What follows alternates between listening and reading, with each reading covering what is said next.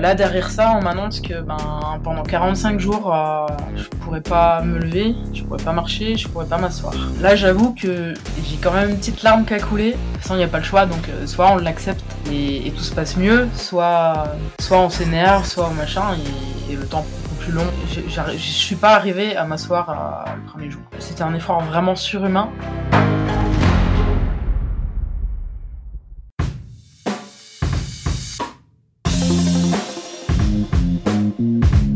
Hello hello, c'est Loïc Blanchard, le créateur et host du podcast indépendant Les Frappés. Je suis un ancien sportif de haut niveau, aujourd'hui reconverti en sportif aventureux, mais aussi entrepreneur, coach et préparateur mental certifié. Passionné d'outdoor et de défis en tout genre, j'ai voulu créer une communauté autour des valeurs de résilience, de dépassement de soi et de détermination, en vous offrant chaque semaine des conversations inspirantes avec des invités incroyables issus d'univers très variés. J'ai reçu aussi bien des athlètes olympiques que des entrepreneurs à succès, des aventurières professionnelles ou encore des anciens des forces spéciales. Leur point commun, la passion pour leur projet et l'audace de se lancer. Alors fonçons ensemble découvrir mon invité de la semaine. Excellente écoute à vous les frappés.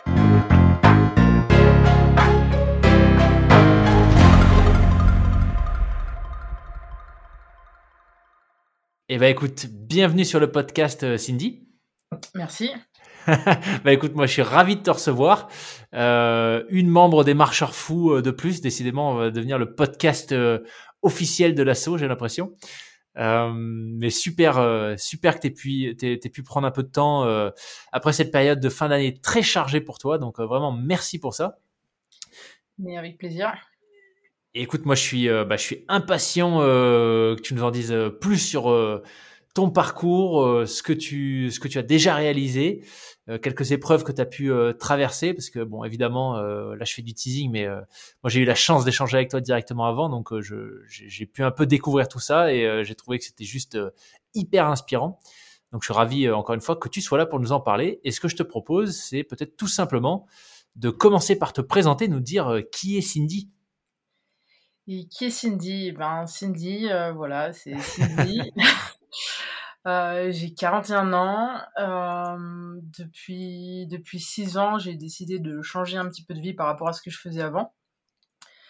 Donc j'ai quitté ma vie euh, de train-train quotidien, boulot, bureau, ordinateur, pour d'abord voyager pendant deux ans autour du monde, deux ans sans rentrer en France. Et au moment de, du retour, ben, je me suis dit que c'est enfin, deux ans à vivre dehors, à faire des randos un peu partout à l'autre bout du monde, des mini-treks, des treks un peu plus grands. Et donc revenir après deux ans dans un travail, euh, les fesses sur une chaise devant un ordi toutes les journées, c'était pas possible. Donc j'ai tout lâché. Voilà. Et j'ai commencé à faire des saisons à la montagne parce que je me suis dit que c'était un bon compromis. Euh, et, voilà, donc euh, commencer une autre vie, j'ai commencé à marcher un peu plus parce que forcément j'avais un peu plus de temps. Donc sur des treks de 10 jours, je suis passé à 40 jours l'année de mon retour avec le GR10. Ah oui. Qui, était en fait un entraînement pour le PCT que j'avais en, tête depuis quelques années. Donc j'ai fait le GR10 en 2017, le PCT en 2019. 2020, l'année du Covid, euh, j'avais prévu de partir au Kyrgyzstan. J'avais en tête euh, un petit sommet qui me, dans un coin de ma tête que malheureusement euh, j'ai pas pu faire. Rester en France, je me suis dit, ben, au départ, je me dis, tiens, il y a quelques treks que tu as toujours voulu faire en France, comme la GTJ, Grande Traversée du Jura, la traversée de la Vanoise, la Grande Traversée du Mercantour, le GR20. Je me dis, je vais en profiter pour faire ça. Et après, je me suis dit, ben, finalement, pourquoi je les enchaînerais pas tout à pied, puisque je savais que j'avais la capacité de marcher euh, sur des grandes distances après le PCT. Et donc j'ai appelé ça euh, My Crazy Project, et ce qui fait qu'en 2020, je suis partie à pied depuis chez moi en Franche-Comté jusqu'en Corse. Bon, j'ai pris le bateau pour la traverser, hein, même si on m'avait suggéré pédalo ou, ou paddle.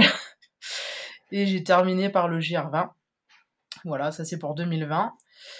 Et euh, ben ensuite, cette année, euh, pas de rando 2021, euh, avec un petit accident l'hiver dernier, ça va bientôt faire un an d'ailleurs. petit accident, double fracture du bassin, fracture du sacrum. écrasement de L2, fracture de L5 et trois côtes. Et récemment, on a découvert aussi une luxation du coccyx. Ah oui, tu pas fait, tu l'as pas fait à moitié ça non plus. ouais, non. non, mais je fais jamais rien à moitié, je sais pas, je sais pas faire. La demi-mesure, je connais pas. Et, euh, et, donc voilà, donc cette année, euh, vacances un petit peu plus soft, euh, j'ai pris ma voiture, j'ai chargé mon vélo, j'ai chargé mon paddle et j'ai fait des mini randos, enfin des randos d'une journée en, alternant paddle, euh, vélo et, et, rando quand même, parce que, parce que j'arrive pas à ne pas en faire. Ouais. Excellent, punaise. Alors, je sais pas si ça parle à tout le monde, les, acronymes que tu as utilisés, mais euh, tu, tu, vas pouvoir nous en dire un peu plus. Mais euh, pour celles et ceux qui, qui, connaissent, quand tu parles du, du PCT notamment, euh, c'est juste absolument énormissime. Euh, et euh, ton Crazy Project, alors moi j'ai fait que le GR20 dans, dans tous les, les circuits que tu as mentionnés. Mais GR20, pour rappel, hein, c'est déjà quand même euh, 100, de mémoire 170 km.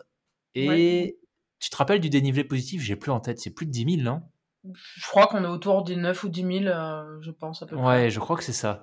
Donc euh, voilà, mais ça c'était juste une section euh, de ton projet. Donc ça en dit long sur l'envergure de, de, ce que tu as mis en place. Euh, peut-être que tu pourrais euh, bah, nous en dire déjà un petit peu plus par le, premier euh, gros gros défi sur lequel tu t'es lancé, le, PCT, moi qui, m'a toujours fasciné. Ouais, ben en fait c'est j'ai découvert ce sentier il y a quelques années, enfin il y a une dizaine d'années à peu près. J'avais acheté un livre qui s'appelait Rando autour du monde. Et là-dedans, il y avait genre 4-5 lignes.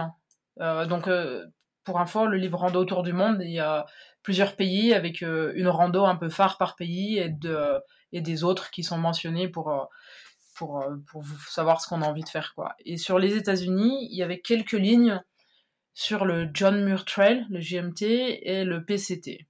Et PCT, euh, 4260 ou 80 km, quelque chose comme ça. Et je me dis, ben, je veux faire ça simplement. J'ai lu euh, un, demi-paragraphe qui parle d'une rando qui est très longue, qui est aux États-Unis, qui remonte toute la Californie, l'Oregon, et, et, voilà, je veux faire ça, c'est tout. Ça a commencé comme ça. oh, finesse. Ouais, donc là, la particularité, en fait, c'est que le, donc le PCT, c'est Pacific Crest Trail, donc c'est, tu, tu, fais, euh, tu restes sur le, enfin, tu restes. Tu couvres, en fait, toute, euh, toute la côte ouest des États-Unis. Exactement, ça part de la frontière mexicaine de euh, Campo exactement. On remonte toute la Californie en traversant quelques déserts, beaucoup de parcs nationaux, Joshua Tree. Euh, après, on arrive sur euh, Yosemite. Après, on a, dans l'Oregon, on a des parcs nationaux aussi. Et on traverse l'État de Washington par le parc des Cascades également. pour tout ce qui est de la partie Sierra Nevada, 2019 aussi, on reste bien sur les crêtes. Et c'était une année record en termes de neige, ce qui fait que ça a compliqué un petit peu la donne. Et donc, combien de temps est-ce qui s'est passé entre le moment où tu as découvert ce sentier euh, dans, ton, dans ce livre, euh, autour du monde, et le moment où euh, bah, tu as, fait ce premier pas aux États-Unis à la frontière mexicaine? Euh, je crois qu'il a dû se passer à peu près 5 ans, parce que j'ai acheté ce livre en 2014, quand je, quand je partais en Islande euh, pour faire le trek du Landmannalaugar. Et euh, c'est à ce moment-là que j'ai découvert le PCT. En 2015, là, j'ai voyagé pendant mes deux ans, donc euh, un peu partout. Je suis passée par les États-Unis, mais euh, euh, c'était compliqué d'organiser cette grande randonnée au milieu de mon voyage de deux ans, sachant qu'il faut quand même un petit peu d'équipement spécial. Et euh, il faut un permis également pour faire cette randonnée.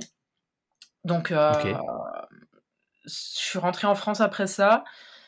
Euh, dans ma reconversion, j'ai eu deux semaines de vacances durant lesquelles j'ai fait le GR10 et je me suis dit l'année prochaine, je me lance, c'est le PCT quoi. Enfin, parce que si je peux plus attendre. Finesse. Et, alors, du coup, à, à quoi est-ce que ça ressemble la préparation pour un PCT ou ou la phase peut-être qui, tu vois, tout ce qui, tout ce qu'il y a avant. Euh, Qu'est-ce que ça implique de se lancer sur euh, un monstre pareil? Alors, je, suis, je suis vraiment, même si mon ancien métier c'était de la logistique, je suis vraiment pas une pro de la planification quand, quand il s'agit de voyage ou de, ou de rando. pour le PCT, par contre, il y avait l'étape permis, déjà, qui était obligatoire. Donc, ça commence, il y a une première session au mois d'octobre et une deuxième session au mois de janvier. le PCT, c'est 50 départs par jour, du 1er mars jusqu'au jusqu'à fin mai. C'est pour limiter l'impact euh, sur la nature, parce qu'il y a quand même énormément de monde euh, qui, qui, fait cette randonnée. Et moi, je me souviens, j'avais à l'époque euh, un problème de connexion, donc j'étais allée chez mon frère pour me connecter, parce que je savais que la demande de permis, enfin, c'est très courtisé. quand on clique, on a un compte à rebours, après on a un numéro de liste d'attente. Et moi, j'étais chez mon frère et j'ai cliqué à la seconde d'ouverture des permis. Et là, j'ai mon numéro dans la liste d'attente qui était 400 quelque chose. Et là, je fais rapidement un calcul dans ma tête. Je fais, OK, donc pour l'instant, il donne que 35 sur les 50 permis par jour. 35 par 31 jours. Je voulais partir au mois d'avril je fais le calcul, je dis c'est sûr que j'aurai un départ au mois d'avril. Et là, déjà même avant d'avoir, je sautais comme une puce partout en attendant mon tour. et une fois que ça a été validé, enfin, j'étais chez mon frère, mais j'ai une vraie pile électrique, quoi. C'était euh, impressionnant. Et euh, donc voilà, donc j'ai eu mon permis, euh, il a été validé par la suite au mois de janvier, mais une fois que la première étape est faite, même si on le reçoit qu'au mois de janvier, on sait quand l'a. Ensuite, il y a l'étape visa, évidemment, que j'avais un petit peu anticipé déjà. J'avais demandé, euh, donc ça implique un rendez-vous à l'ambassade des États-Unis. Et pour le reste, euh, ben, le matos de rando, je l'ai, euh, je l'ai toujours eu. Enfin, je, je l'avais déjà, quoi. rapide calcul, je marche toujours avec les mêmes chaussures. Je fais grosso modo 1000 km avec une paire de chaussures. Donc voilà, il m'en, il m'en fallait 4 pour le, pour le parcours. Et, euh, et vraiment, je suis partie, non, euh, avec mon. Comme si je partais une rando de deux semaines, euh, quasiment la même chose, quoi. Ok, comme quoi. Mais alors, petite question un peu, bon, bah, c'est pratico-pratique, mais pour le visa, du coup, parce que je, je t'ai pas encore demandé, mais c'est 4300 km, tu les as fait en combien de temps?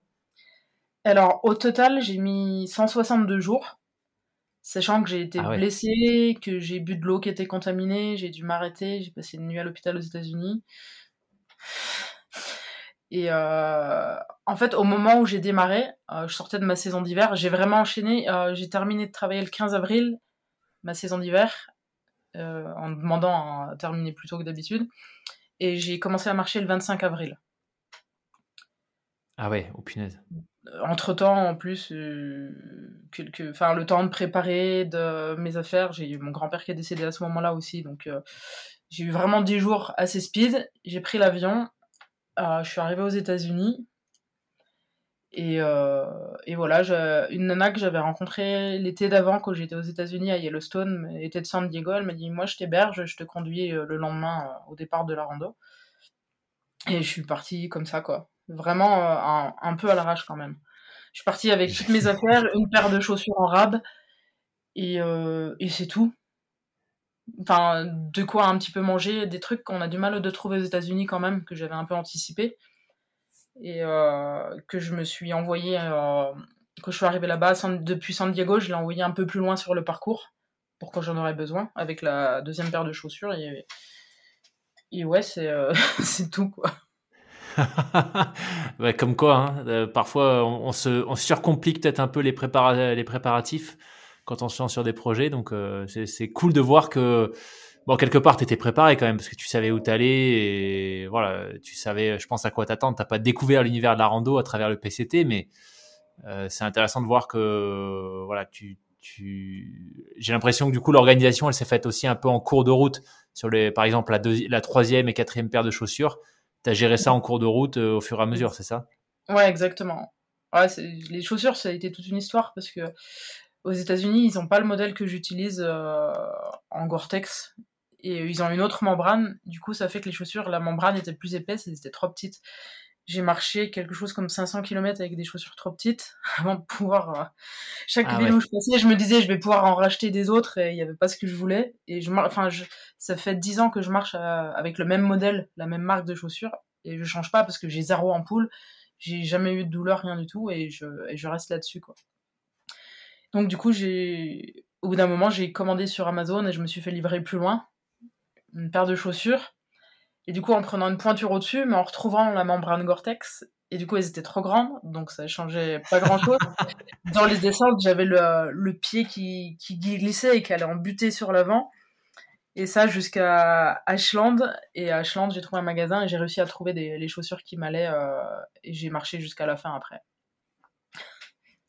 Oh, Wow. Ouais, mais du coup, la question initiale, je viens, de dire, euh, je, viens de me souvenir pourquoi est-ce que je t'ai demandé tout ça. C'est par rapport au visa. Euh, donc, en fait, tu as un visa spécial quand tu pars sur ce genre d'aventure? Parce que je crois que le visa touristique, c'est normalement 90 jours aux États-Unis, non? En fait, c'est l'ESTA, c'est une autorisation euh, électronique de 90 jours. Et le visa, euh, le visa touristique, moi j'ai un visa B1, c'est un visa de touriste. J'ai le droit de passer 6 mois par an aux États-Unis pendant et ce visa est valable 10 ans, mais il est payant. Le ESTA est gratuit euh, de 90 jours. Mais 90 jours, c'est trop court pour le PCT. Ouais, ouais, ouais. à moins que tu le tentes euh, en courant, mais bon, là, c'est un autre, c'est une autre, un autre type d'aventure, là.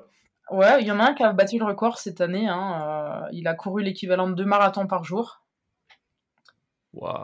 Et du coup, je sais plus en combien de jours il le fait, mais je crois 50, 50 jours. Oh punaise, ouais. Ouais, un, autre délire. mais alors du coup, ce, ce, PCT qui était le, la, première, euh, la première aventure de cette envergure en tout cas que tu faisais, euh, et puis qui est quand même un sentier euh, mythique, hein, tu le disais, il y a tellement de gens qui, qui veulent le faire, qui, qui ont été obligés de mettre en place un système de quotas, etc.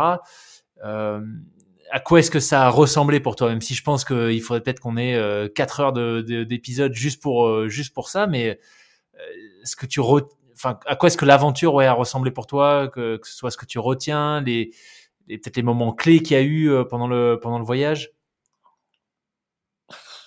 Ouais, je sais pas, c'est vraiment un tout en fait. C'est en fait on commence à marcher et il y a, enfin, euh, quand on va faire un trek d'une semaine, deux semaines, voilà, on sait qu'il y a un début, il y a une fin. Là, clairement, quand on commence à marcher, on pense pas à la fin. C'est pas possible, c'est trop loin. Le, premier truc qu'on va avoir en tête, ça va être euh, Kennedy Meadows, qui est à 700 miles, ça fait 1000, euh, un peu plus, 1200 km à peu près. c'est l'entrée, c'est la porte d'entrée de la Sierra Nevada. Et c'est à peu près le seul truc auquel, euh, le seul objectif qu'on a, parce qu'on peut pas penser au Canada quand on commence de marcher. Et, euh, et après, ben c'est non, c'est juste un quotidien, c'est un presque un mode de vie. Enfin, sur euh, quatre, entre 4 et 6 mois, où c'est que c'est tous les jours le même rituel. C'est le matin, on se lève, on prend le petit déjeuner, on démonte la tente et on avance. Et le soir on monte la tente, on se fait à manger et on dort et on recommence. Enfin, c'est pendant, pendant tout ce temps-là, c'est 4, 4 à 6 mois, on revient vraiment aux essentiels qui sont. Enfin, hmm. les priorités quand on fait ça, c'est dans l'ordre, hein, ça va être euh, marcher, manger, boire, dormir, et il n'y a rien d'autre qui compte en fait. Ça a été facile pour toi l'ajustement, enfin l'ajustement, le, le, fait de prendre ses habitudes, tu vois, et de revenir à des choses beaucoup plus simples et essentielles sur une période aussi longue, ça s'est fait, ça s'est fait comment pour toi? Je dirais naturellement. Enfin, moi perso, c'est c'est justement là que je me sens bien en fait. C'est là que je m'épanouis le plus. Je suis juste, euh, je fais ce que j'aime faire. Je suis dans la nature. Je vois des paysages magnifiques. Il y a l'effort que parce que j'aime l'effort aussi et j'aime l'effort long. J'ai je suis pas fan d'un effort intense et court. J'aime un effort qui soit quand même assez soutenu et que, que ça dure longtemps. Sinon, j'y trouve pas mon compte. Donc là, sur le PCT, j'ai, euh, j'y ai trouvé mon compte, mais à la fin, on arrive et on n'a pas vraiment envie que ça s'arrête, en fait. Parce qu'on passe de, de 10 à 14 heures de marche par jour, quasiment à, rien quand on s'arrête. Et en plus, on se retrouve dans la civilisation qu'on n'a pas vue, dormir enfermé. Moi, je me souviens ma première nuit à Vancouver, au milieu de la nuit, j'étais dans une auberge de jeunesse. Je me suis réveillée, j'avais chaud et j'avais l'impression de ne pas arriver à respirer, quoi. L'auberge, en plus, on ne pouvait pas ouvrir la fenêtre là où j'étais. Enfin, le retour à la civilisation il demande toujours un peu d'adaptation et c'est un peu compliqué, quoi. Ouais. Waouh. Et, même si les, euh, ton quotidien, euh, tu le dis, était tourné autour de choses relativement simples, euh, marcher, manger, boire, dormir, tu dirais qu'il y a quand même eu des, des, des challenges, que ce soit peut-être plus sur le plan physique, tu vois, parce que pour enchaîner, pour enchaîner des journées comme ça de 14 heures, enfin entre 10 et 14 heures sur, sur plusieurs mois avec un niveau de confort qui est assez différent de ce qu'on a généralement dans nos sociétés. Euh, l'ajustement physique, il a été euh, évident aussi pour toi, enfin naturel? Euh, bah, Clairement, enfin, le, premier jour, le premier jour où je marche, je, me souviens parce que j'écris toujours un, journal quand je, quand je, pars en rando comme ça, et je l'avais rouvert il n'y a pas très longtemps, là, et le premier jour, c'est vrai que enfin, on a mal partout. Déjà, à peine j'ai commencé euh, les tendinites au tendon d'Achille que je m'étais faites au travail, euh, elles se sont réveillées au premier arrêt euh, que je m'arrête pour, pour boire, recharger en eau. puis après, ben, un coup la hanche, un coup les genoux, un coup le dos. Et je crois que j'écris, je me souviens, mais c'est comme si mon corps entier, il, se réveillait et chaque partie se relaie pour réclamer son truc au fur et à mesure. Mais après, ben, c'est juste on avance, il faut un certain temps au corps pour s'habituer. C'est-à-dire que euh, les douleurs disparaissent au bout de deux semaines, deux semaines faciles, quoi. Ah ouais, quand même. il y a quand même deux semaines. Ouais. Pendant les deux premières semaines, il n'y a pas un jour où on marche où on a mal nulle part, c'est pas possible. Enfin, après, moi, j'étais pas non plus super entraînée quand je suis, quand partie. Hein. Comme je te disais, je sortais d'une saison d'hiver avec deux tendinites au tendon d'Achille. Euh, j'ai pas eu beaucoup de temps pour m'entraîner sur cette saison-là. Je crois que j'étais monté bosser euh, deux fois dans la saison à pied. Ça fait 900 mètres de dénivelé dans la neige. Et, c'est tout, quoi, parce que ben, j'habite à 2000 en hiver. Euh, je peux pas trop aller courir. la raquette, c'est pas, c'est pas le bon endroit. Et, je faisais pas de ski de rando à cette époque-là. Donc, donc voilà, quoi. Mais en partant tranquillement, enfin, sérieusement, je pense que physiquement, c'est quelque chose que tout le monde peut faire. Après, mentalement, c'est une autre paire de manches, ouais. Accepter, en fait, de, dès le départ, la douleur, euh, ben, on l'accepte, elle est là, point. Ça sert à rien de se focaliser dessus et de, et de ne penser qu'à ça en marchant parce qu'on va pas du tout apprécier ce qui se passe autour. Elle est là, ok, on la laisse dans un côté de la tête et puis, et puis on avance, quoi. Enfin, et euh, elle finit par disparaître, hein. Et ça, c'est quand même, euh, enfin, c'est quand même fascinant. C'est pas la première fois que j'entends des gens qui font des efforts sur du vraiment du long, tu vois, qui, qui parlent de, de des capacités d'adaptation du corps en fait et du fait qu'on on a des douleurs qui sont, voilà, qui restent des, des douleurs, donc des, des signaux en fait, euh, qui finissent par disparaître. Euh, et pourtant, même si, euh, tu vois, bon, je fais un peu de sport, donc ça m'arrive euh, tu vois, je parle pas de blessure, hein, mais vraiment d'être dans des phases où tu te mets un peu dans le dur. Euh, je trouve que psychologiquement, c'est quand même pas évident de se dire que on part sur, euh, tu vois, potentiellement une semaine, deux semaines euh, de douleur et que ça va finir par disparaître. Enfin, je, je, pense que comme je l'ai pas vécu, tu vois, j'ai vraiment du mal à m'imaginer me dire, ok, bon bah là, tous les matins, je me lève, j'ai mal partout, je remets mon sac, je repars et ça va durer deux semaines, quoi. Ouais, après, c'est, enfin, c'était pas des courbatures. Euh, je suis, euh, je suis pas sensible aux courbatures. Euh, j'ai cette chance, mais c'est vraiment des douleurs. voilà, enfin, la hanche, je me souviens. Articulaire, en fait, ouais. Ouais, articulaire. Sur le GR10, j'avais déjà eu le problème. Le, les genoux, c'est pas nouveau. Enfin, quand j'étais plus jeune, je faisais, je courais pour le plaisir trois, quatre fois par semaine, et j'avais dû arrêter à cause de mes douleurs et genoux. Bon, les tendinites au tendon d'Achille, c'est vraiment autre chose. Là, pour le coup, au bout de un peu plus de 100 miles, je me suis arrêtée, j'ai pris 9 jours parce que c'était ça où je pouvais pas finir, c'est sûr. Il y a le jour où je m'arrête de marcher, je me souviens, il y a, bon, j'ai mon sac, j'ai, je peine quand même à, à, avancer parce que ça commence à faire vraiment mal. Et, euh, et là, j'ai un, mec, un randonneur à la journée qui devait avoir entre 60 et 70 balais qui passe à côté de moi et qui me dit euh, Vous voulez que je vous porte votre sac? Ah ouais il a bien vu que j'avais du mal. J'étais, je sortais juste de Eagle Rock, qui, est, vraiment au tout début du PCT. C'est un rocher qui ressemble à un aigle en train, de s'envoler. Et là, je dis, bon, ok, il faut que je fasse quelque chose. Donc, je me suis, je suis arrivé à Warner Spring, des Trail Angels, chez qui j'avais passé la nuit. Quand ils ont su que j'étais blessé, ils sont venus me chercher.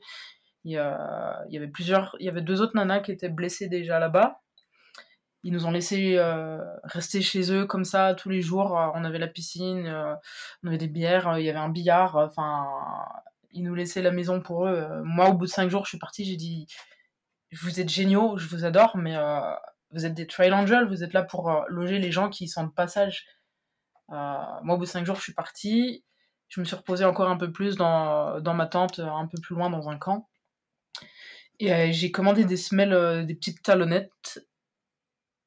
Et le, je me dis, ok, donc demain tu repars. Bon, pendant tous ces jours, je faisais des étirements, je mettais de la glace. Et je me dis, ok, tu repars, mais tu fais pas plus de 15 miles sur, ton, sur ta journée de départ. Donc pour faire ça, je me dis, tu vas pas partir trop tôt. J'étais parti à 9h30 ou 10h. Et je commence à marcher et ça se passe plutôt pas trop mal. Les talons, je les sens un peu moins. Première pause, de nouveau, dès que je m'arrête un petit peu, je les ressens et je me dis, bon, il faut réfléchir, il faut avancer. T'as des bâtons, tu les portes. Voilà, c'est ça, c'est moi aussi. Hein je promène mes bâtons euh, souvent. je me dis, peut-être commence par utiliser tes bâtons, un coup de baume du tigre sur chaque talon, et j'ai avancé. Et évidemment, j'ai pas pu me tenir à mes 15 miles, j'ai dû faire 20 miles pour la journée de reprise. J'arrive pas à, m'arrêter en fait. Euh, je suis partie, je suis partie. Et après ça, ça a été fini. Euh, je pense que le mental, il a fait, ok, vous, les talents, je veux plus entendre parler de vous et c'est fini. Et voilà quoi. Et j'ai fait. Donc là, j'étais à, cette époque-là à 130 km et j'en ai fait 4000 autres. Oh punaise, ah ouais. C'est dur, franchement, c'est compliqué d'imaginer euh, enfin, parcourir une telle distance à pied quand tu l'as jamais fait. Je te dis, ma seule expérience longue, je crois que c'est le, bah, le plus long, c'était le GR20, ouais, clairement. Ou peut-être le Kungsleden, mais bon, 200 euh, km max, quoi. Euh, et là, partir sur 4, plus de 4000, oh là là, franchement, chapeau. Euh, mais du coup, j'ai une question qui me vient, parce que tu l'as dit, tu t'es retrouvé chez ces Trail Angels, je ne connaissais pas le, terme, qui t'ont accueilli quand, ils ont su que tu étais blessé. Comment ça se passe, le, les liens sociaux, du coup? Est-ce que parce que j'avais cru comprendre qu'il y avait un système de communauté où les gens prennent des espèces de, de enfin des sortes de noms sur les trails. Euh, donc tu as, quand même des moyens de communiquer avec les autres personnes qui font euh, le même circuit que toi, avec des, des, je sais pas, des refuges à certains endroits Alors, il y a, sur tout le PCT, je crois, il y a deux ou trois refuges. ah oui, c'est pas beaucoup, ouais. C'est vraiment que de l'attente. Par contre, il y a une application qui, euh, je veux pas dire IGN, mais euh, ça s'appelle ça s'appelait Guthook, ils ont changé de nom, Guthook. Et euh, il y a tout le, le PCT qui est dessus. Et dessus sont marqués les points d'eau, les points d'intérêt dans les villes, euh, s'il y a un magasin de sport parce que tu as, besoin de matos, les hôtels, un peu les tarifs, les endroits où on peut bivouaquer, s'il y a de la place pour une tente, deux tentes, trois tentes. Toutes ces infos, on les a bah, grâce à, cette application. Donc ça, c'est top. Et du coup, pour la communication, il y a quand même beaucoup de gens qui font ce sentier. Et les bivouacs, euh, on les fait dans des, euh, stratégiquement, surtout sur la partie sud-Californie et nord-Californie, où il y a de l'eau. Et du coup, forcément, ben, on se retrouve toujours à, plusieurs. Euh, moi, sur mes 162 jours de PCT, je pense que des nuits seules, vraiment seules dans ma tente, avec personne autour de moi, il n'y en a pas plus que 20. Ah ouais Ouais c'est euh, il y a du monde toujours. Euh, il y a vraiment que sur la fin, euh, parce que déjà, plus on avance dans le sentier, moins il y a de monde, parce qu'il y a quand même beaucoup d'abandon. Je crois que le pourcentage de personnes qui le commencent et qui le terminent, il est autour de 40%. Et du coup, quand on arrive vers la fin, voilà, il y a, y a, de moins en moins de monde. la, la, Californie du Nord a fait un gros tri et euh, l'Oregon aussi. Après, ceux qui sont là et ceux qui passent ça, enfin, on va au bout, quoi. En général, ils avancent pas, ils, abandonnent pas sauf blessure, quoi. Ouais. Parce que du coup, tu as, un sens. Tu, tu, tu, dois prendre le départ au Mexique et, et finir au Canada. Alors, non, ça peut se faire dans les deux sens. D'ailleurs, jusqu'à maintenant, il euh, n'y a pas de quota dans l'autre sens. Et, euh, moi, pour euh, l'année à laquelle je l'ai fait, justement, il y a, avec les chutes de neige record qu'ils ont eu en 2019, il y a beaucoup de gens, en partant du sud, quand ils sont arrivés à Kennedy, Kennedy Meadow, la porte d'entrée de la Sierra, ils ont ce qu'ils appellent flip-flopé. Ils ont pris des moyens de transport pour rejoindre la frontière canadienne et le faire ensuite dans l'autre sens parce qu'il y avait vraiment beaucoup de neige dans la Sierra Nevada. D'accord. Et euh, arrivé trop tôt, c'était des grandes journées dans la neige. Euh, moi, du coup, euh, mes, mes 9 jours de repos à cause de mes tendinites m'ont permis d'arriver à un bon timing. Je pense que j'ai eu le timing vraiment bien pour passer la Sierra. Il y avait encore beaucoup de neige. Et mais par contre, ce qui avait fondu, les rivières étaient traversable. Parce qu'il n'y a pas de pont pour, sur, sur toutes les rivières. Hein. Les, 90% des rivières, on les traverse euh, en mettant les pieds dedans. Donc on peut avoir de l'eau euh, jusqu'au genou, mais on peut avoir de l'eau aussi jusqu'à la poitrine. Ah oui. Et de l'eau jusqu'à la poitrine avec un fort courant. Euh, moi, j'ai pas le plus haut que j'ai eu, c'était à peine au-dessus, à peine au-dessus des hanches. Mais là, euh, surtout. Il y a quand même pas mal haut. ouais. Bah, très froid et beaucoup de courant en plus. Hein. C'est l'eau, la fonte des neiges qui descend. Et donc là, il y a, y a des endroits, il y a des troncs, donc euh, c'est en équilibre dessus pour traverser. Euh, il y a des endroits où on passe dedans, donc il y a des techniques. surtout la partie Sierra, cette année-là, beaucoup ont constitué des groupes pour, parce que c'était dangereux à cause de la neige, parce que c'était dangereux à cause des rivières à traverser. Et du coup, les gens y allaient par groupe, en fait. Donc, euh, à Kennedy Meadows, moi, que je suis arrivée, euh, à cette époque-là, j'avais, on rencontre plein de gens, du coup, sur le sentier, et on, voit bien avec qui on a plus ou moins le même rythme. Il y a des gens qu'on va pas croiser de la journée, mais finalement, tous les soirs, on se retrouve à, peu près. Donc, forcément, il y a des affinités. Et euh, quand on a attaqué les Sierra, moi, j'avais deux Allemands avec moi, un Suisse et deux Américains. Et c'est moi qui menais le groupe parce que c'était moi qui avais. Euh, j'étais la seule à avoir de l'expérience de, marche dans la neige en fait. Ah ouais, il y a des gens qui se lancent qui n'ont pas forcément l'expérience. Euh, c'est vrai.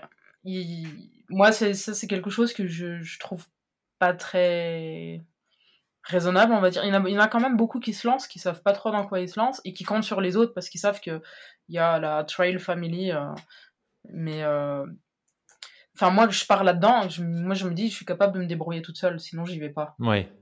Mais tout le monde n'y va pas dans avec le, le même état d'esprit en fait. Il y en a, il y en a qui, certains qui vont en comptant sur l'aide des autres.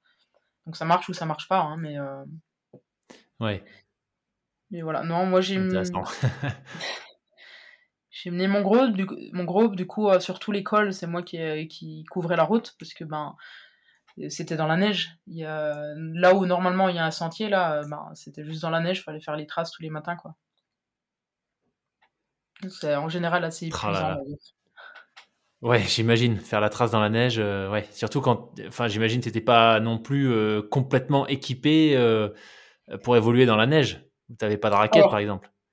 Non, j'avais pas de raquette. Sur la partie Sierra, par contre, j'avais acheté des crampons donc juste avant la Sierra sur place, il hein, y, a, de quoi acheter ce qu'il faut.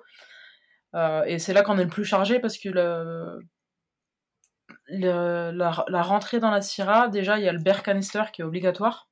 Là, on a coupé la caméra, mais je te montre, c'est ce qu'ils appellent les boîtes à ours, tu sais, pour mettre ta nourriture, pour pas que les ours euh, ils viennent te, voler ta nourriture. Donc ça, euh, ça fait déjà un kilo vide. piolet et crampons. Plus 10 jours de nourriture. Ouais, donc là, t'es à quoi? T'es à plus de 20 kilos sur le dos, non? Non, non, euh, comme ça, je devais être à entre 16 18 à peu près. D'accord.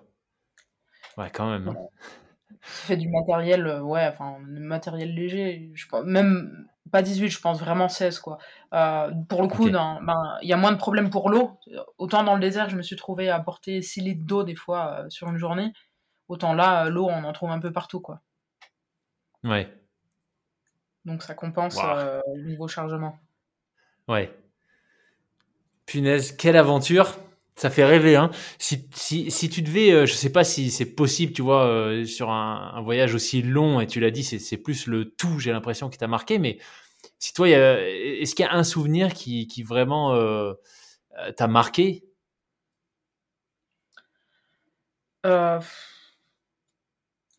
Bah, La traversée de la Sierra, vraiment, hein. déjà la Sierra Nevada, c'était magnifique. C'était dans la neige, il y avait des lacs à moitié gelé, d'autres euh, où on voyait vraiment bien le reflet des montagnes.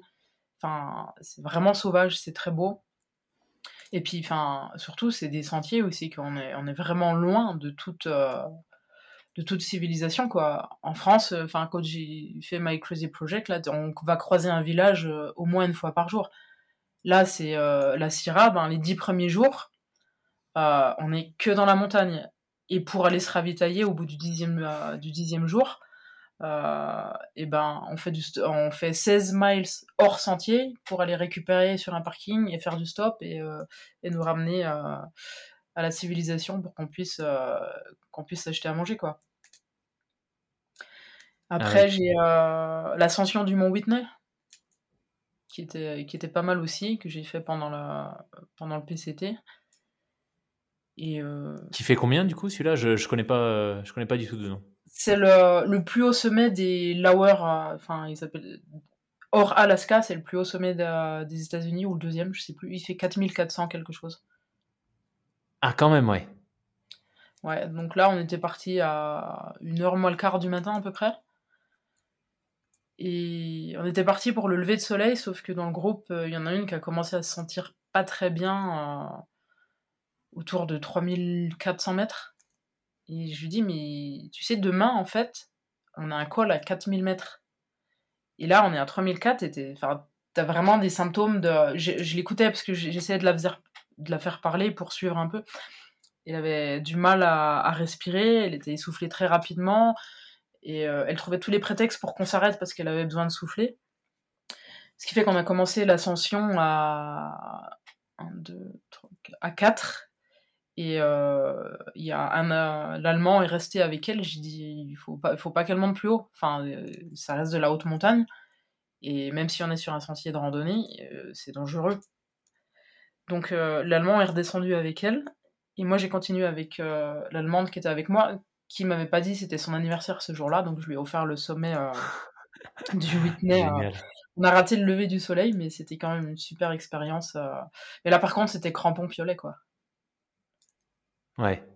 Et, et surtout. Ah, je savais pas du tout qu'il y, avait, euh, il y avait un sommet à 4000, plus de 4000 euh, aux US, tu vois, comme quoi. C'est sûr. Et ensuite, sur la descente, euh, j'ai profité d'une belle journée pour apprendre à, l'allemande comment s'arrêter avec un piolet. Quand on glisse dans la neige et qu'il faut s'arrêter parce que parce qu'il mmh faut savoir, il faut connaître la technique, quoi c'est bien beau de dire j'ai un piolet et des crampons, mais si tu glisses et que t'as pas le réflexe de, de, te mettre tout en poids dessus sur le, enfin il y a une technique quoi. Euh, il y a des endroits, enfin si on glisse, euh, on peut aller très loin quoi. Hmm.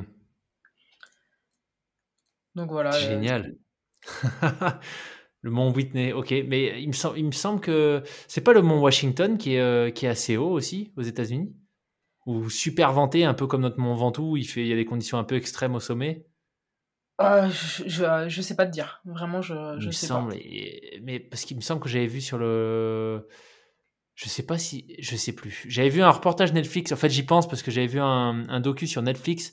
Je sais plus si c'était le PCT ou l'Appalachian Trail euh, que qu'un gars a tenté. Euh, il a tenté le record en courant et il mmh passait par euh, au pied euh, au pied d'un sommet. Je crois que c'était le mont Washington mais je suis plus sûr. Enfin bon bref j'ai regardé ça.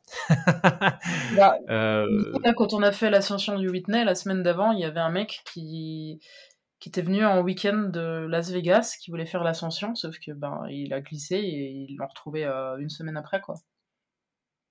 Ah ouais c'est bah, un, ça reste un glacier au dessus c'est et ouais la haute montagne C'est exactement ça, ouais.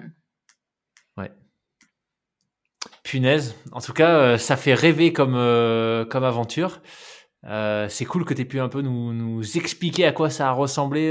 tu vois, enfin, moi, je sais qu'en tout cas, ça fait longtemps que j'entendais parler du PCT, mais sans vraiment avoir rencontré quelqu'un qui, qui m'explique à quoi ça a ressemblé dans son cas. Donc, chouette que tu l'aies fait avec nous. et du coup, moi, je serais curieux de savoir comment s'est passé le retour, entre guillemets, à la civilisation après, euh, après ces 162 jours euh, où tu te, tu te, contentais de choses assez, euh, assez simples et où tu pouvais être dehors et, et, finalement penser que à toi et à ton effort de la journée Eh bien, déjà, comme je te disais, ma première nuit, j'ai compliqué, difficile de dormir. et, surtout, ben, moi, je suis, du coup, je me suis posé deux ou trois jours à Vancouver. Et c'est une grande ville, donc le premier jour, je sors pour euh, déjà m'acheter des habits de ville, parce que ben forcément sur le PCT, j'avais un pantalon, un t-shirt, et enfin que de que des fringues de rando et et voilà donc je, je, vais m'acheter un jean, un t-shirt euh, à, Vancouver. Et je rentre à l'auberge et, en fait j'avais plus envie de sortir. Il y avait trop trop d'agitation, trop de trop de tout. Je, suis restée dans l'auberge. Après je voulais plus sortir. C'était euh, il y avait trop d'activités, enfin, ça m'allait pas, quoi. Et, euh, et, le soir, il y a d'autres euh, PCT finishers qui arrivent dans l'auberge. Donc là, si on se retrouve entre nous, quand on parle de, de choses, on se comprend parce qu'on a vécu la même chose. Euh, moi, pour info, j'ai terminé le PCT. Euh, il y avait une tempête de neige. Ils nous ont fait sortir à deux jours. Il me restait deux, étapes. Ils nous ont fait sortir euh, à Rainy Pass, il y avait les rangers, parce que c'était trop dangereux. Donc là, je me suis posé deux nuits. Pareil, on est resté chez des Trail Angels, mais on était, on était 40 randonneurs à être plantés là, à pas ah pouvoir avancer, parce qu'on avait, de la, on avait de la neige jusqu'à la taille. C'était tempête de neige. Ceux qui ont essayé d'y aller, ils sont revenus. Enfin, c'était pas possible, quoi. Et, et donc, le, quand on décide de repartir, le mec qui nous dépose, il part faire du ski de rando quand même. Hein. Moi, le dernier col, dernier jour de PCT, je le passe, il, est, il fait nuit noire, il fait 22h30, j'ai de la neige jusqu'au milieu des cuisses, et, et ça descend fort de chaque côté. Faut pas frontière, on voit pas jusqu'où ça va, mais finalement, c'est peut-être pas plus mal. Et, euh, et, on passe et on plante la tente, euh, je pense qu'il doit être 23h, il fait moins 18 c'est enfin, c'est l'horreur. C'est ah le lendemain, je peux pas enfiler mes chaussures tellement elles sont gelées.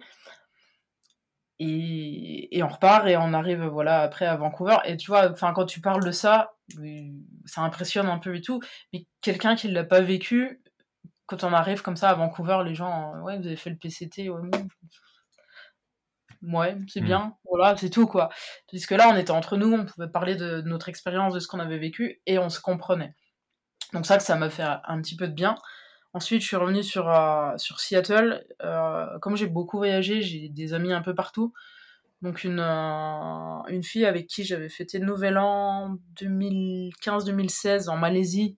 Elle était sur Seattle, donc je suis passée la voir. Ensuite, une, fille avec qui j'ai voyagé en Colombie et en Équateur était à, ah, je me souviens plus du nom. Enfin, une ville un peu plus loin aux États-Unis. Donc, j'ai passé une semaine chez elle à manger.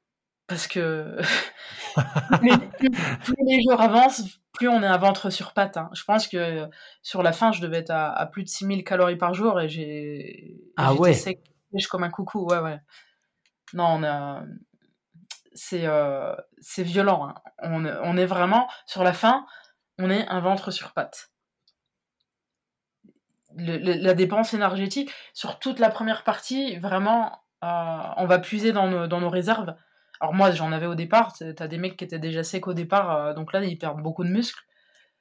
Moi, ça m'avait bien asséché, mais enfin, il arrive un moment donné où le corps, les réserves, il en a plus, hein, et il faut, il faut hmm. manger, il faut manger, il faut manger. Donc quand on s'arrête, on s'arrête de marcher, on se dépense moins, mais le corps, il a quand même ce besoin de manger, manger. Donc j'ai passé euh, ouais, une semaine chez ma pote à Spokane, c'était à manger. En plus, c'était une nana qui adore manger, donc. Euh,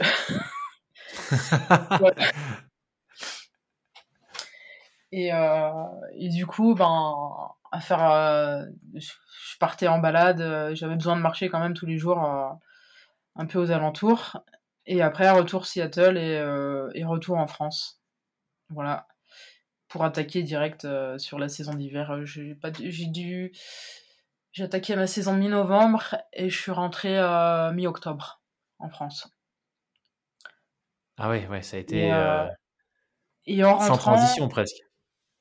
Si, ben entre temps j'ai eu le temps de faire une mission test pour Decathlon, rando dans la neige, et je me suis retrouvé encore une, une fois à faire un bivouac par moins 18 degrés. ça m'avait manqué. Le classique. Excellent.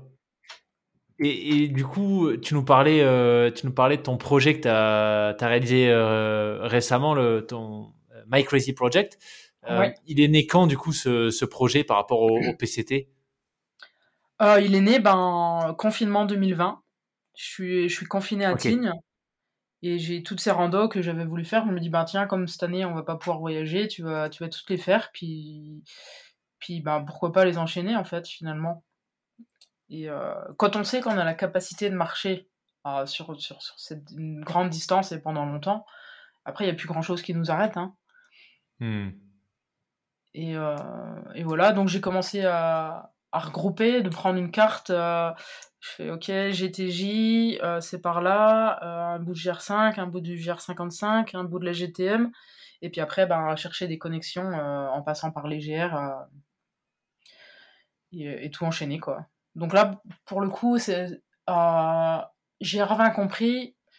Ça faisait 1350 km, ce qui est, pas, pas ouf. Hein. Par contre, en termes de dénivelé, je crois que j'avais euh, la moitié du, la moitié du, petit, du PCT, parce que euh, le PCT a cette particularité que c'est un sentier qui est entièrement faisable à cheval, quasiment. Donc il n'y a jamais vraiment de grosses pentes. Nous, on en a eu parce que, ben, avec la neige, on n'était pas sur le sentier, donc on tirait un peu tout droit dans la pente. Mais sinon, normalement, c'est, euh, je le voyais sur la partie sud en Californie. Euh, on va faire le tour des montagnes, c'est des sentiers en balcon qui montent avec une légère pente. C'est super agréable du coup, et on peut suivre le sentier de loin.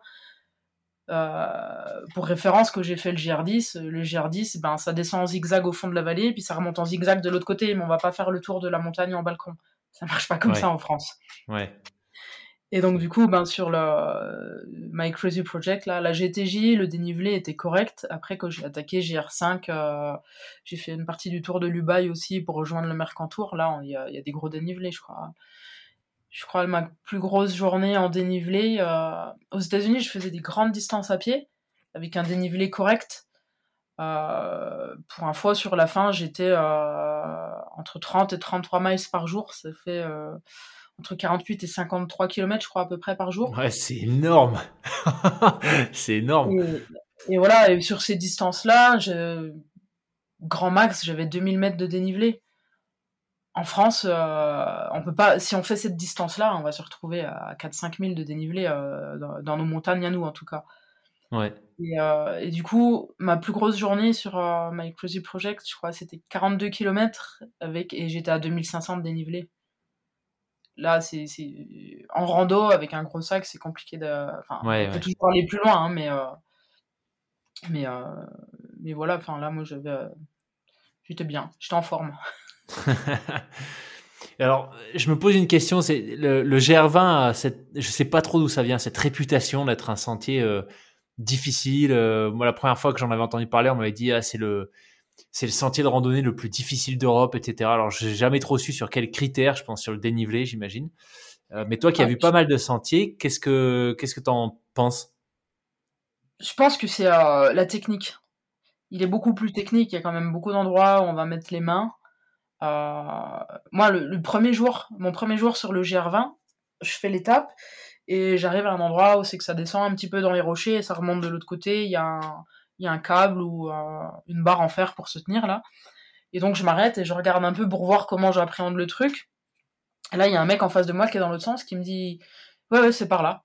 Je dis Ouais, je regarde juste, voilà quoi. Et du coup, il me dit bon courage. Je dis bah vous aussi, mais je dis enfin vous, vous êtes sur la fin parce qu'il était dans l'autre sens. Moi, c'est ma première étape. Pour moi, c'était son, son, dernier jour quoi. Et il me dit Ah, mais non, mais euh, moi j'ai commencé hier, mais je fais demi-tour, c'est trop dur, c'est pas de la rando, c'est de l'alpinisme, machin. Ah ouais, je sais pas. Et, et, voilà, je pense que c'est vraiment la technicité. La partie nord, il y a quand même beaucoup de caillasses. moi, quand je suis arrivée sur le GR20, j'avais, j'étais en forme, j'avais des bonnes jambes. Par contre, les trois premières étapes, j'ai arrêté de marcher à midi parce que mes genoux, ils en avaient assez de la descente dans les caillasses. Euh, physiquement, mes jambes, elles pouvaient aller plus loin, enfin, niveau musculaire. Par contre, mes genoux étaient cassés de, ces descentes dans la caillasse et que ça roule et qu'il faut se retenir en permanence. Ouais, c'est vrai que c'est ça monte fort, ça descend fort, ça s'enchaîne. Puis le terrain, il est un peu, surtout au nord, comme tu dis, il, est, il est quand même un peu. Euh, euh, bon, au style, c'est peut-être un peu fort, mais c'est escarpé, les, les, rochers sont bien coupants, donc c'est vrai que moi je garde un souvenir du Nord, c'était plutôt euh, engagé en tout cas, surtout que nous on doublait les étapes, donc on avait essayé de le faire euh, un peu un peu plus vite parce qu'on n'avait pas assez de temps. Mais euh, ouais, cool, bon intéressant, intéressant. En tout cas, c'est, ça semble assez clair, tu vois, en termes d'état d'esprit que bah, t'aimes bien te lancer sur des, des projets quand même d'envergure, partir sur du long, enfin voilà, que t'as cet état d'esprit un peu de la, recherche de l'effort. Euh, du coup, je serais curieux de savoir, tu, nous parlais un peu de, en introduction d'une blessure que tu as eue euh, récemment. Euh, on en avait un peu discuté en off parce que bah, c'est vrai que c'est pas forcément des événements super heureux, mais ça en dit long quand même souvent sur l'état d'esprit des gens. Et donc, bah, j'aime bien aller poser des questions quand les invités sont OK parce que je trouve que c'est aussi ça, tu vois, les leçons intéressantes à retenir. Donc, est-ce que si tu es OK, est-ce que tu pourrais nous expliquer un peu bah, ce qui t'est arrivé? Et puis euh, comment est-ce que bah, comment est-ce que tu le gères? Euh, puisqu'il y, a eu quand même pas mal de conséquences sur ta pratique euh, de la rando notamment.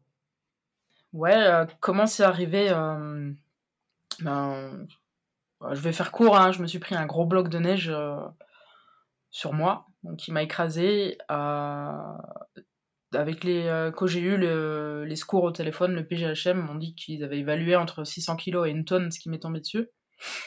Ah ouais. Par rapport à la densité de la neige. Euh, j'étais sur du dur. Si j'avais été dans de la neige, je pense que ça se serait passé différemment. Mais là, je suis, euh, j'étais prise entre le sol qui était une terrasse en bois et, et la neige qui m'a aplati dessus. Donc je suis tombée sur mon côté droit. les genoux un peu pliés en je veux pas dire position de fœtus, mais euh, comme quand on dort sur le côté, quoi.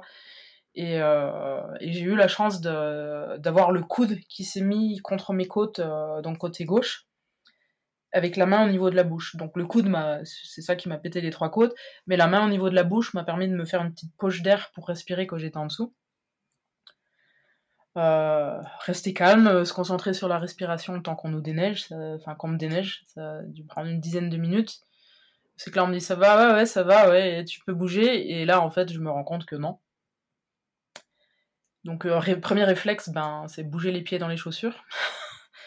Donc, ça, ça marche déjà, voilà. Par contre, je m'arrêtais plus, j'avais peur que ça s'arrête. oh, finesse. Et, euh, et, voilà, ben, les secours, euh, les secours, l'hélicoptère a dû mettre, je sais pas, une heure et demie, je crois, une heure et demie, deux heures à arriver. Transfert immédiat sur l'hôpital de Chambéry avec donc tout diagnostic euh, que j'ai énuméré les multiples fractures que j'ai énumérées tout à l'heure. Et là, bah, on se retrouve dans la chambre avec euh, le chirurgien qui vient me voir, qui me dit voilà, machin, euh, bah, je vous opère demain matin, vous avez une vertèbre, c'est une vraie crêpe. Enfin, il, me dit vous avez une vertèbre qui a été écrasée de deux tiers, comme une crêpe. Ah je, dis, ben, je, dis, euh, je dis c'est con, la chandeleur, c'était la semaine dernière. le chirurgien me répond euh, j'ai pas osé vous la faire. Ben, je dis moi j'ose, hein, franchement. voilà, opération le lendemain. Euh, là, derrière ça, on m'annonce que ben, pendant 45 jours, je pourrais pas me lever, je pourrais pas marcher, je pourrais pas m'asseoir. C'est-à-dire 45 jours d'alitement strict. Je crois que tu as une fracture du bassin, donc tu, tu connais ça aussi. Et, euh, et du coup, ben, là, j'avoue que j'ai quand même une petite larme qui a coulé. Euh, et, ouais, ça dure pas longtemps. Et je me dis, au départ, 45 jours, ça paraît énorme. Et après, je me dis 45 jours, ok, ça fait quoi? Ça fait 6 semaines, 6 semaines et demie. Ouais, ben, toute façon, il n'y a pas le choix, donc soit on l'accepte et, tout se passe mieux, soit, soit on s'énerve, soit machin, et, le, temps, temps est beaucoup plus long, et, voilà quoi. Donc, ben voilà, on fait comme on peut. Le lendemain, ils sont quand même venus pour que j'essaye de. Parce qu'avec l'opération du dos, il fallait quand même que je bouge un petit peu. Donc ils m'ont demandé d'essayer de m'asseoir. J'avais pas le droit de m'asseoir à plus de 45 degrés en fait. Et, euh, le premier jour, enfin, c'était un effort vraiment surhumain. Enfin, je suis pas arrivée à m'asseoir euh, le premier jour. Euh, je transpirais des grosses gouttes, c'était un effort comme si j'avais fait je sais pas quoi et pas moyen. Le deuxième jour, on recommence, ça va un peu mieux. Le troisième jour, j'arrive, on m'apporte un espèce de. comme un stepper avec un manche là où c'est que je suis agrippée dessus et, que j'arrive à, à soulever mes fesses du lit, à être légèrement en appui sur les jambes, mais il faut pas que j'y sois trop longtemps parce que voilà. Donc euh, chaque jour un peu plus. Et après, ben, transfert en centre de rééducation, ça a duré deux mois et demi. Donc rééducation couchée. Euh, bah, dès le début, enfin, il fallait que je trouve à m'occuper, donc euh, un peu d'ordi, un peu de vidéos sur internet. j'ai pas pris la télé parce que j'aime pas ça. De la lecture, beaucoup de musique et, euh, et au départ, euh, j'avais une, gourde, euh, une gourde de thermos, là, je l'utilisais comme alter pour m'occuper. ah ouais, la détermination. et voilà, il fallait que je fasse quelque chose, quoi. Et, et après, j'ai réussi avec la kiné à, à négocier une alter, une fois qu'ils m'ont eu, qu'ils ont eu vérifié les côtes que j'avais de casser. Donc je te cache pas hein, que le premier jour où j'ai eu l'alter, ben voilà, j'ai tout donné. Et puis au milieu de la nuit, je me suis réveillée, j'avais l'impression qu'on m'enfonçait des couteaux dans les côtes tellement j'avais forcé en fait. Et, euh, et voilà, mais tant pis, c'est pas grave, c'était bien. et voilà, et donc après ben 45 jours à alter tous les jours, plus euh, ben, je faisais quand même des exercices avec les jambes, peut-être pas les deux premières semaines, mais après que je sentais que ça allait mieux, je, mettais mon lit dans une forme où c'est que ça me pliait un peu les jambes et puis j'essayais d'écraser pour, euh, pour contracter mes muscles et garder un peu de quadri, garder un peu d'ischio. Euh, euh, je faisais des, des contractions de mollets, des, enfin, tout ce que je pouvais faire, je le faisais en fait. Mais après, il n'y a pas de secret. Hein. La première fois que je me suis levée, que je me suis vue dans une glace, enfin, les muscles, ils en font enfin, 45 ouais, ça va vite. Hein. Ça va très vite. Et enfin, très honnêtement, quand je me suis vue dans la glace, j'ai eu l'impression de voir ma grand-mère euh, avec toute cette peau flasque qui, qui, qui pend. Et, bref. Euh, donc voilà. Le, euh, ouais, j'ai eu le passage fauteuil roulant aussi, qui n'a pas, pas été simple. C'est-à-dire qu'un jour, la kiné, elle arrive avec un fauteuil roulant, elle me met dedans.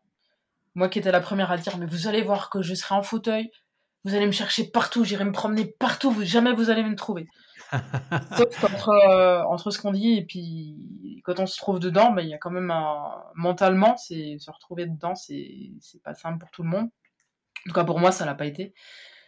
En fait, c'est surtout que le premier jour où j'ai été dans le fauteuil, c'était la première fois que j'avais le droit de m'asseoir. On m'a demandé, en étant assise, de... de monter une fois une jambe, puis une fois l'autre. Et là, je me suis rendu compte de l'effort mental que ça me demandait de la concentration pour que j'arrive à contracter des muscles que j'avais perdus et lever. Et j'avoue que ça m'a mis un coup au moral. Donc voilà, ça a duré euh, une journée. Euh, je me suis un peu énervée sur la kiné aussi. elle, avait de la compassion et je déteste ça en fait. Et euh, qu'est-ce qui va. Enfin, genre de truc que je déteste. J'ai jeté le premier truc que j'avais sous la main. Et le lendemain, rebelote fauteuil donc euh, borné, euh, ça le caractère, euh, je refuse de sortir de la chambre. Par contre, je reste assise dans la chambre et l'exercice que j'ai pas pu faire la veille, qui était vraiment dur, et eh ben je me force à le faire et, continuer et continuer et continuer. Et voilà, et ensuite, bah, voilà, la transition fauteuil, elle a duré une semaine, deux semaines peut-être, une semaine, ouais, je pense. Ensuite, j'ai eu le droit de me, lever euh, j'ai eu droit à un appui 50% sur chaque jambe. C'est-à-dire que j'avais pas le droit de marcher, parce que forcément, on a un transfert euh, d'un poids euh, sur un côté ou l'autre. Mais je pouvais rester debout. Ben, je pouvais rester debout, je pouvais faire des squats aussi.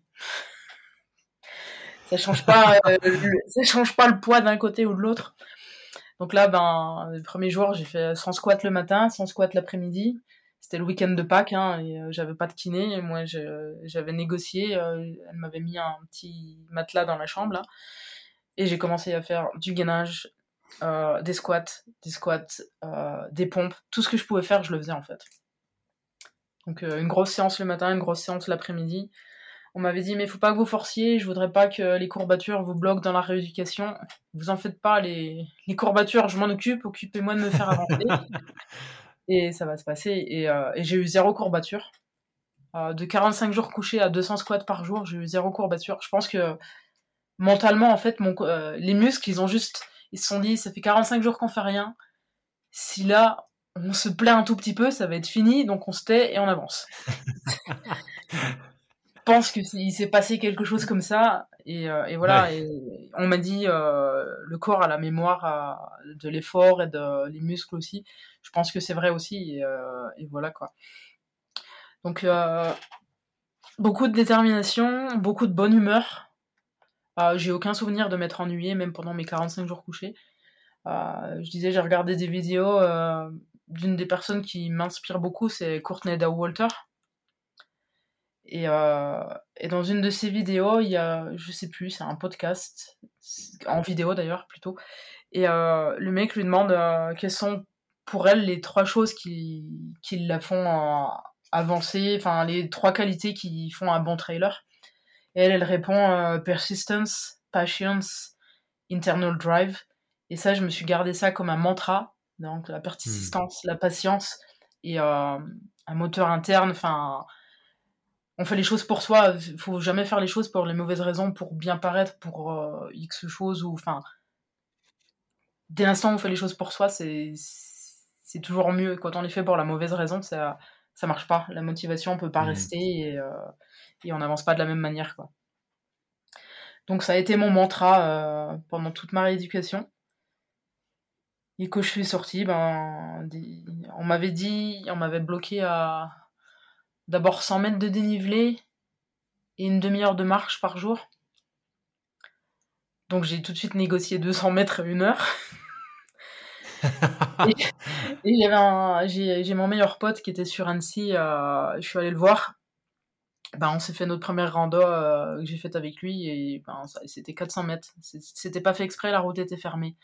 Donc on a dû faire euh, plus à pied, mais voilà. J'étais obligée. Donc au début, je n'avançais pas, pas très vite, avec toujours un peu de douleur. Des douleurs que, que j'ai perdues un peu, mais, que, mais que quand même, qui sont quand même toujours là. Mais euh, maintenant, j'arrive à marcher un peu plus. le kiné, c'était pas le kiné, le chirurgien cet été m'a dit 1000 mètres, enfin, n'allez pas me faire 1000 mètres de dénivelé quand même. Hein. Donc du coup, j'ai fait 950. Mais voilà, j'ai besoin de, de cet effort long et, euh, et intense. Et, et je du coup, pour essayer de contrebalancer un peu, je me suis mise un peu au vélo. Moi qui, qui ai toujours dit euh, à la kiné, je disais, mais le jour où vous me mettez sur un vélo en échauffement de kiné, mais c'est même pas la peine, je fais demi-tour. On se fait chier sur un vélo, quoi. Et bah, je me suis mise à aimer le vélo. Et là que je suis à la montagne, et ben, ben ça me manque de pas pouvoir aller faire euh, j'ai un vieux vélo qui est très lourd un vieux VTT euh, des 4 là mais je faisais des, des, sorties de entre 50 et 75 km et parce qu'en en fait j'ai il me faut un effort euh, assez long pour que j'y trouve mon compte et je peux je peux pas à l'heure actuelle je peux pas marcher pendant 12 heures et commencer à cadeau c'est pas possible hmm. le vélo j'arrive à, à retrouver un effort au bout d'un certain temps, enfin, la satisfaction de l'effort, j'arrive à la retrouver dans le vélo.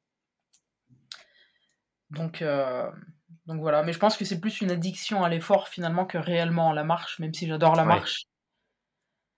Euh, je sais pas. Là, j'ai euh, acheté des skis de rando. Bon, j'ai vraiment beaucoup forcé ces deux dernières semaines niveau travail. Du coup, je, fais une petite pause. Ton podcast part toujours de résilience. Il y a des fois, il faut savoir accepter de, faire une, pause pour pouvoir mieux repartir derrière. Ça, je sais le faire, mais, mais par contre, il faut que j'ai atteint, j'ai atteint la limite pour, pour, euh, pour accepter que, ok, c'est trop.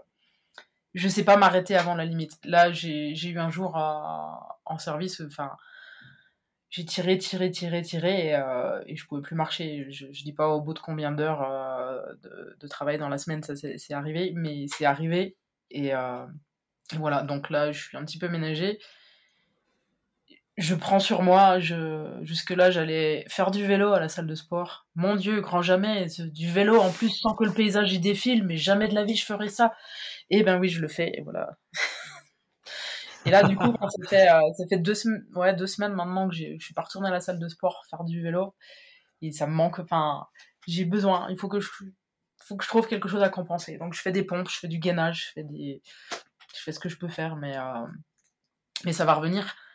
Là, tu parlais de mindset. Moi, euh, ce qui m'est arrivé, même quand j'étais couchée, à aucun moment dans ma tête, ça ne reviendra pas comme avant dès le départ, c'est voilà, ça va revenir, tu vas pouvoir remarcher et machin, et, j'ai toujours avancé comme ça, quoi. Ouais. Donc ça prend le temps que ça prend, mais euh, il n'y a pas de raison que je n'arrive pas à refaire ce que je faisais avant. Ouais.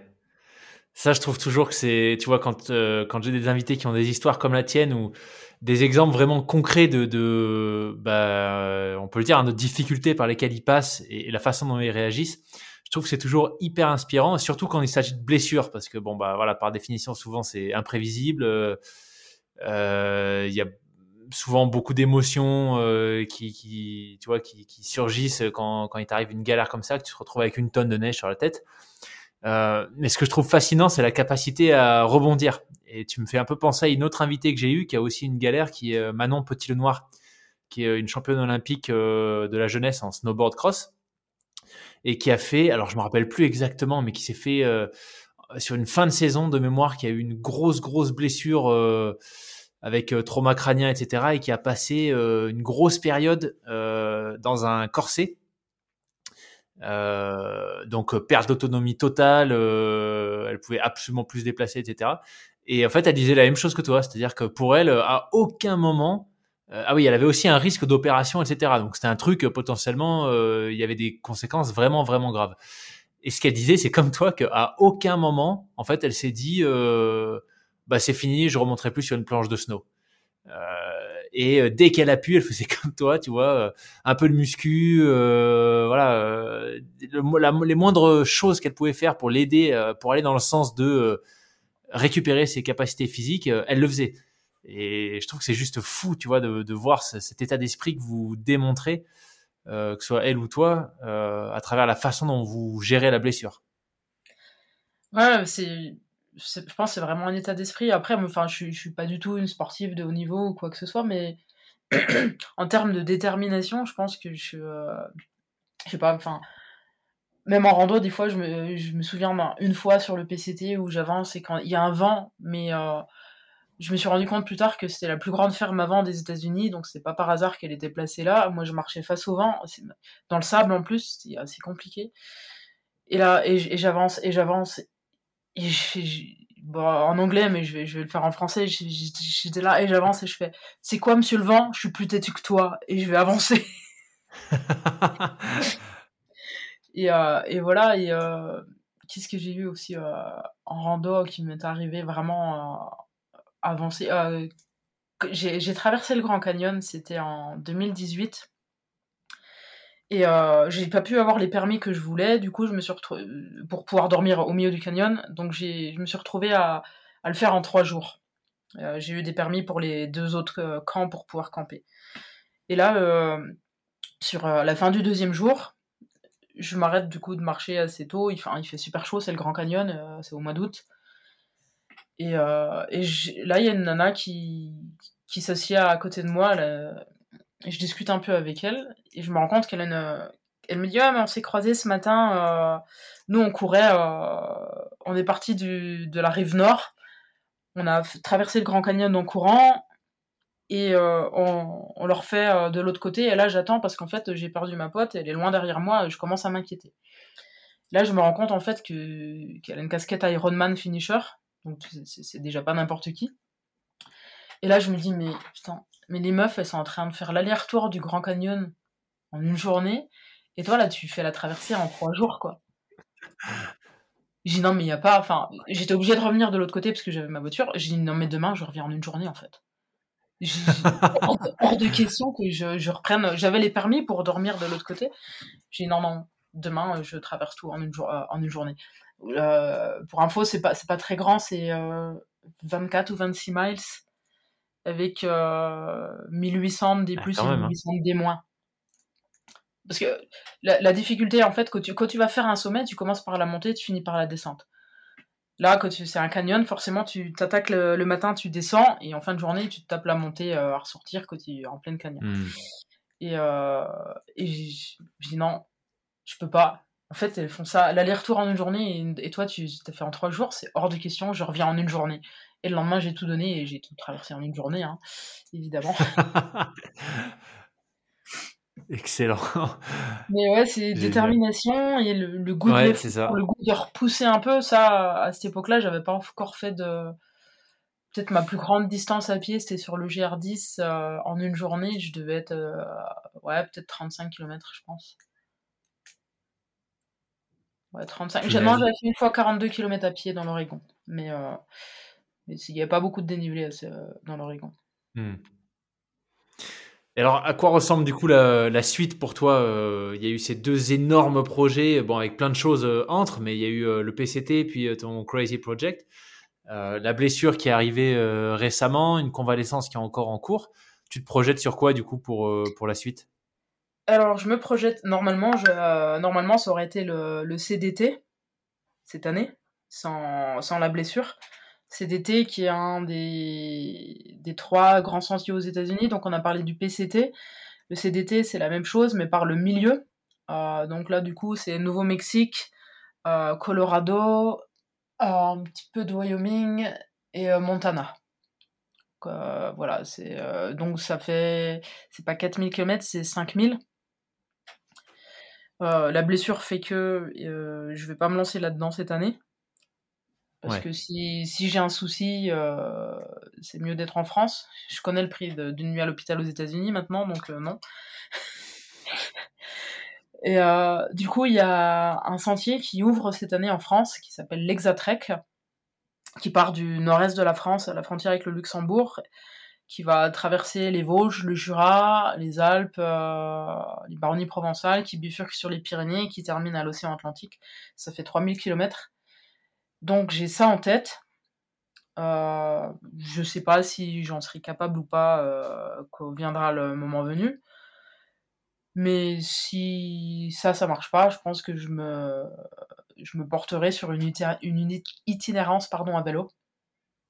Ok. Voilà, pour essayer. Ah ouais, donc le vélo, tu l'as, tu l'as carrément adopté là. Ouais, ouais. J'espère que, la kiné à qui j'ai fait tant de sermons en disant que le vélo c'était nul, que jamais de la vie j'en ferais quand on se faisait chier dessus, elle va pas écouter ce podcast. mais, euh, mais ouais, ouais, j'ai, euh, j'ai commencé à prendre du plaisir en vélo. Euh, et, pour finir, le vélo commence à me manquer en plus que je peux pas en faire. Donc c'est que. Ah ouais. Mais euh, du coup, ben, si je peux pas faire d'itinérance à pied, j'en ferai en vélo, c'est sûr. C'est sûr. J'ai besoin de ces itinérances où c'est qu'on est focalisé sur, euh, sur juste avancer et, euh, et, avancer plus loin et plus loin et plus loin et plus loin encore. Excellent. Excellent. Bah écoute, franchement, c'est tout ce que je te souhaite, tu vois, de, de pouvoir, que ce soit à vélo ou, ou dès que possible. CDT, c'est Continental Divide Trail, c'est ça? Exactement. Ça suit la ligne de, de partage des eaux exactement. Super. Bah écoute, euh, punaise, c'était euh, ouais, c'était vraiment génial comme conversation. Déjà, bah encore une fois, merci de bah, d'avoir euh, d'avoir accepté de nous partager un peu ce à quoi ressemblait ton ton PCT. C'était trop bien de partir avec toi sur les, les sentiers américains. Et puis et puis franchement, un grand grand merci bah, avec beaucoup d'authenticité, je vais y arriver, et d'humilité d'avoir d'avoir partagé la façon dont tu gères euh, cette euh, bah, cette grosse blessure quand même. Euh, et puis, bah, écoute, tout ce que je te souhaite, c'est que ce soit rapidement derrière toi. Mais vu les efforts que tu déploies pour pour que ce soit le cas, je me fais pas trop de soucis. Et puis, bah, ce que je te propose, c'est qu'on se fasse un épisode débrief une fois que tu auras fait pour de bon la, CDT ou l'Exatrek. Ouais, ben sans souci, ouais. CDT, ouais, c'est si c'est pas cette, année, forcément, ça, va être l'année d'après. ce sera la prochaine. Ouais. ouais. Bah écoute, vraiment un grand, grand merci Cindy pour ton temps et excellente fin de convalescence. Et puis je te dis à bientôt du coup alors. Ouais, à bientôt. Euh, tiens au courant. Ça marche. Salut.